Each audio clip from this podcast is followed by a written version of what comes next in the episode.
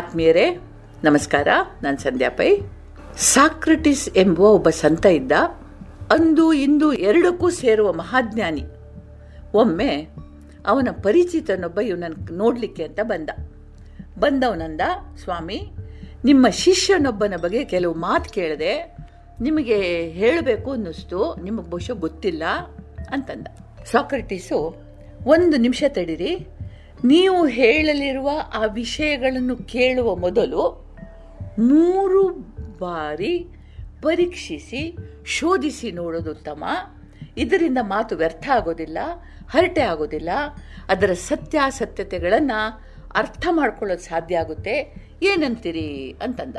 ಪರಿಚಿತ ಸರಿ ಅಂತ ಒಪ್ಪದ. ಸಾಕ್ರಟೀಸ್ ಕೇಳಿದ ಮೊದಲ ಪ್ರಶ್ನೆ ಇದು. ನೀವೀಗ ನನಗೆ ಹೇಳಲು ಹೊರಟ ವಿಷಯ ನೂರಕ್ಕೆ ನೂರರಷ್ಟು ಸತ್ಯವೇ? ಯೋಚಿಸಿ ಹೇಳಿ ಅಂದ ಪರಿಚಿತ ಅಂದ, ಹಾಗೇನೂ ಇಲ್ಲ. ಯಾರೋ ಹಾಗಂದ್ರು ನಾನು ಅದನ್ನು ಕೇಳಿದೆ ಅಂತ ಹೇಳುವಾಗ ಅವನ ನಾಲಿಗೆ ತಡವರಿಸ್ತು. ಸಾಕ್ರಟೀಸ್ ಹೇಳಿದ, ಹಾಗಾದರೆ ಯಾರೋ ಹೇಳಿದ್ದನ್ನು ಕೇಳಿ ನೀವು ಬಂದ್ರಿ. ಇದು ಸತ್ಯವೋ ಅಲ್ಲವೋ ಎಂಬ ಬಗ್ಗೆ ನಿಮಗೇನು ಗೊತ್ತಿಲ್ಲ. ನೀವು ವಿಚಾರಿಸಿ ನೋಡಲಿಲ್ಲ, ಪರೀಕ್ಷಿಸಿ ನೋಡಲಿಲ್ಲ ಅಂತಾಯ್ತು ಅಲ್ವಾ? ಅಂತಂದ. ಪಾಪ ಪರಿಚಿತ ತಲೆಯಲ್ಲಾಡಿಸ್ದ. ಇವರಂದ್ರು ಎರಡನೇ ಪ್ರಶ್ನೆ. ನೀವು ಹೇಳಲಿಕ್ಕಿರುವ ಮಾತು ಒಳ್ಳೇದೋ ಹೌದೋ ಅಲ್ವೋ? ಅಂದರು. ಪರಿಚಿತನಾಗೀಗ ಗೊಂದಲ ಶುರುವಾಯಿತು. ಸ್ವಾಮಿ, ನಾನು ಹೇಳಲಿಕ್ಕಿರೋದು ಒಳ್ಳೆಯ ವಿಷಯವೇನೂ ಅಲ್ಲ. ಕೆಟ್ಟದೇ ಅನ್ಬೋದು. ಆದರೆ ಸತ್ಯ ಅಂತ ತಿಳಿದಿಲ್ಲದಿದ್ದರೂ ಕೆಟ್ಟ ಮಾತನ್ನು ಹೇಳಲು ಹೊರಟಿರುವಿ ಅಂತ ಕೇಳಬೇಡಿ. ಅದು ಹಾಗೆ ಕೆಟ್ಟ ಮಾತೇ ಅದು ಅಂತಂದ. ಸಾಕ್ರೆಟಿಸ್ ಹೇಳಿದರು, ನೋಡಿ, ನಾನು ಹೇಳೋಕೆ ಹೊರಟದ್ದು ಅದೇ. ಸತ್ಯ ಅಂತ ನಿಮಗೆ ಗೊತ್ತಿಲ್ಲ. ಆದರೂ ಒಂದು ಕೆಟ್ಟ ಮಾತನ್ನು ಹೇಳಲಿಕ್ಕೆ ಹೊರಟಿದ್ದೀರಿ. ಅಲ್ವಾ? ಹೋಗಲಿ ಬಿಡಿ. ಮೂರನೇ ಪ್ರಶ್ನೆಗೆ ಉತ್ತರಿಸಿ ಅಂತಂದ. ನೀವು ಹೇಳಲಿರುವ ಮಾತುಗಳಿಂದ ನನಗೆ ಅಥವಾ ನನ್ನ ಶಿಷ್ಯನಿಗೆ ಏನಾದರೂ ಉಪಯೋಗ ಇರಬಹುದೇ? ಅಥವಾ ನಿನಗೆ? ಉಪಯೋಗ ಆಗಬಹುದಾ? ಪರಿಚಿತನ ಬಾಯಿಂದ ಮಾತೇ ಹೊರಡಲಿಲ್ಲ. ಇಲ್ಲ ಇಲ್ಲ, ಹಾಗೇನು ಹೇಳುವಂಥದ್ದಿಲ್ಲ ಒಳ್ಳೆಯದಾಗುವಂಥದ್ದೇನಿಲ್ಲ ಅಂತ ತಡವರಿಸಿದ. ಸಾಕ್ರಟಿಸ್ ಅಂದರು, ಗೆಳೆಯ, ಸತ್ಯಕ್ಕೆ ದೂರಾದ, ಯಾರಿಗೂ ಏನು ಉಪಯೋಗಕ್ಕೆ ಬರದ, ಕೆಟ್ಟ ಮಾತುಗಳಿಂದ ಏನು ಸಾರ್ಥಕ? ಇದು ಒಣ ಹರಟೆ ಮಾತ್ರ ಅಲ್ಲ, ಇದರಿಂದ ಆಡುವವನಿಗೂ, ಕೇಳುವವನಿಗೂ, ವಿಷಯಕ್ಕೂ ಧಕ್ಕೆಯಾಗುತ್ತೆ. ಸಮಯ, ಶಕ್ತಿ ವ್ಯರ್ಥ ಆಗುತ್ತೆ, ವ್ಯಯವಾಗುತ್ತೆ. ಮಾತು ಬಾಯಿಂದ ಹೊರಬೀಳುವ ಮುನ್ನ ಮೌನದಲ್ಲಿ ನಾನು ಮಾತಾಡಲಿರುವ ಈ ವಾಕ್ಯಗಳು ಸತ್ಯವೇ? ಯಾರಿಗಾರು ನೋವುಂಟು ಮಾಡುವಂಥದ್ದೇ? ಇದರಿಂದ ಯಾರಿಗಾರು ಏನಾದ್ರು ಉಪಯೋಗ ಇದೆಯೇ? ಎಂಬ ಮೂರು ಶೋಧಕಗಳಿಂದ ಹಾಯಿಸಬೇಕು. ಹೀಗೆ ಹಾದು ಹೋಗುವಾಗ ಜೊಳ್ಳು ಸಿಕ್ಕರೆ ಅದನ್ನು ಹೊರಗಿಸಬೇಕು. ಸತ್ವ ಕಂಡ್ರೆ ಮಾತ್ರ ಮಾತಾಗಿ ಬರಬೇಕು. ಇದು ಸತ್ವಪೂರ್ಣ ಮಾತು. ಮಾತಿನಿಂದ ಹಿತವರಳಿ ಬರಬೇಕು ಅಂತ ಹೇಳಿ ಸಾಕ್ರಟಿಸ್ ಎದ್ದು ಹೋದರು. ಒಂದೇ ಒಂದು ಸಲ ನಾವು ಇದನ್ನು ಗಂಭೀರವಾಗಿ ಪರಿಗಣಿಸಿದರೆ ಬದುಕಿನ ದಿಕ್ಕೇ ಬದಲಾಗ್ತದೆ. ಇದನ್ನು ಬಸವಣ್ಣನವರು ಹೇಳ್ತಾರೆ, ನುಡಿದರೆ ಮುತ್ತಿನ ಹಾರದಂತಿರಬೇಕು.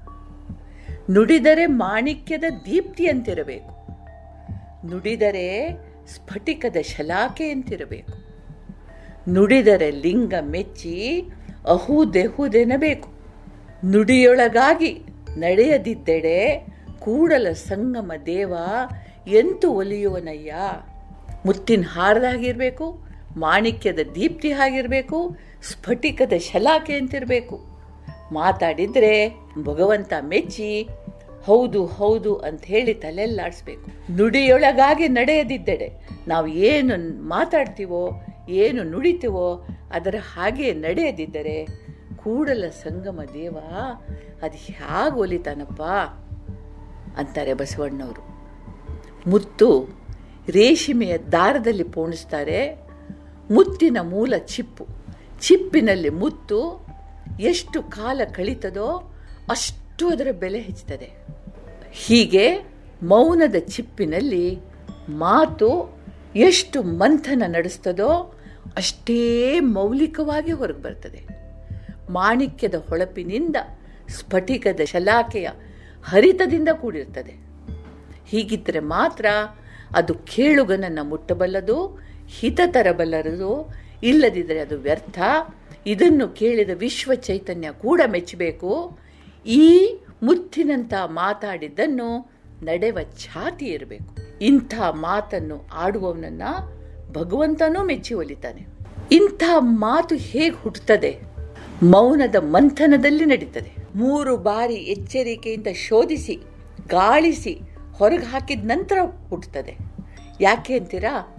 ಮಾತು ಮುರಿಲುಬಹುದು, ಕಟ್ಟಲುಬಹುದು. ಇದು ಹೇಳಿದವನಿಗೂ ಕೇಳಿದವನಿಗೂ ಅನ್ವಯಿಸ್ತದೆ. ಚೆನ್ನವೀರ ಕಣವಿಯವರು ಹೇಳ್ತಾರೆ, ಕವಿ ಚೆನ್ನವೀರ ಕಣವಿ ಹೇಳ್ತಾರೆ, ಮುಂಜಾವದಲ್ಲಿ ಹಸಿರು ಹುಲ್ಲಿನ ಮುಖಮಲ್ಲಿನಲ್ಲಿ ಪಾರಿಜಾತವು ಹೂವು ಸುರಿಸಿದಂತೆ ಇರಲಿ ಮಾತು. ಆಹಾ, ಎಂಥ ಕಲ್ಪನೆ. ಮುಂಜಾವದಲ್ಲಿ ಇಡೀ ಪ್ರಕೃತಿ ಜೀವ ತೊಳೆದು ಹೊರಗೆ ಬರಲಿಕ್ಕೆ ನಲಿತಾ ಇರುವಾಗ ಹಸಿರು ಹುಲ್ಲಿನಲ್ಲಿ ಇಬ್ಬನಿಯ ಹಾಸಿಗೆ ಹಾಸಿರುವಾಗ ಪಾರಿಜಾತದ ಮರ ಹೂ ಸುರಿಸ್ತದೆ. ಇಂಥ ಸುಂದರ ಕಲ್ಪನೆ ಪಾರಿಜಾತದ ಹೂ ಬಲು ಹಗುರ ಹುಲ್ಲು ಹಾಸು ಬಲು ಹಗುರ. ಅದರ ಮೇಲೆ ಈ ಪಾರಿಜಾತ ಬಿದ್ದಾಗ ಯಾವುದೇ ಶಬ್ದ ಬರುವುದಿಲ್ಲ, ಯಾವುದೇ ಗೊಂದಲ ಇರುವುದಿಲ್ಲ.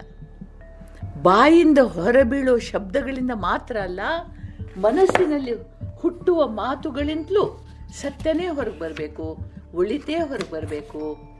ಅವುಗಳಿಂದ ಲೋಕ ಹಿತ ಆಗ್ತದೆ. ಲೋಕ ಅಂದರೆ ನಾವು ಒಂದು ಭಾಗ, ನಮ್ಮ ಹಿತವೂ ಇದರಲ್ಲೇ ಇದೆ. ನಮಗೆಲ್ರಿಗೂ ದೇವರು ಒಳ್ಳೇದು ಮಾಡಲಿ. ಜೈ ಹಿಂದ್.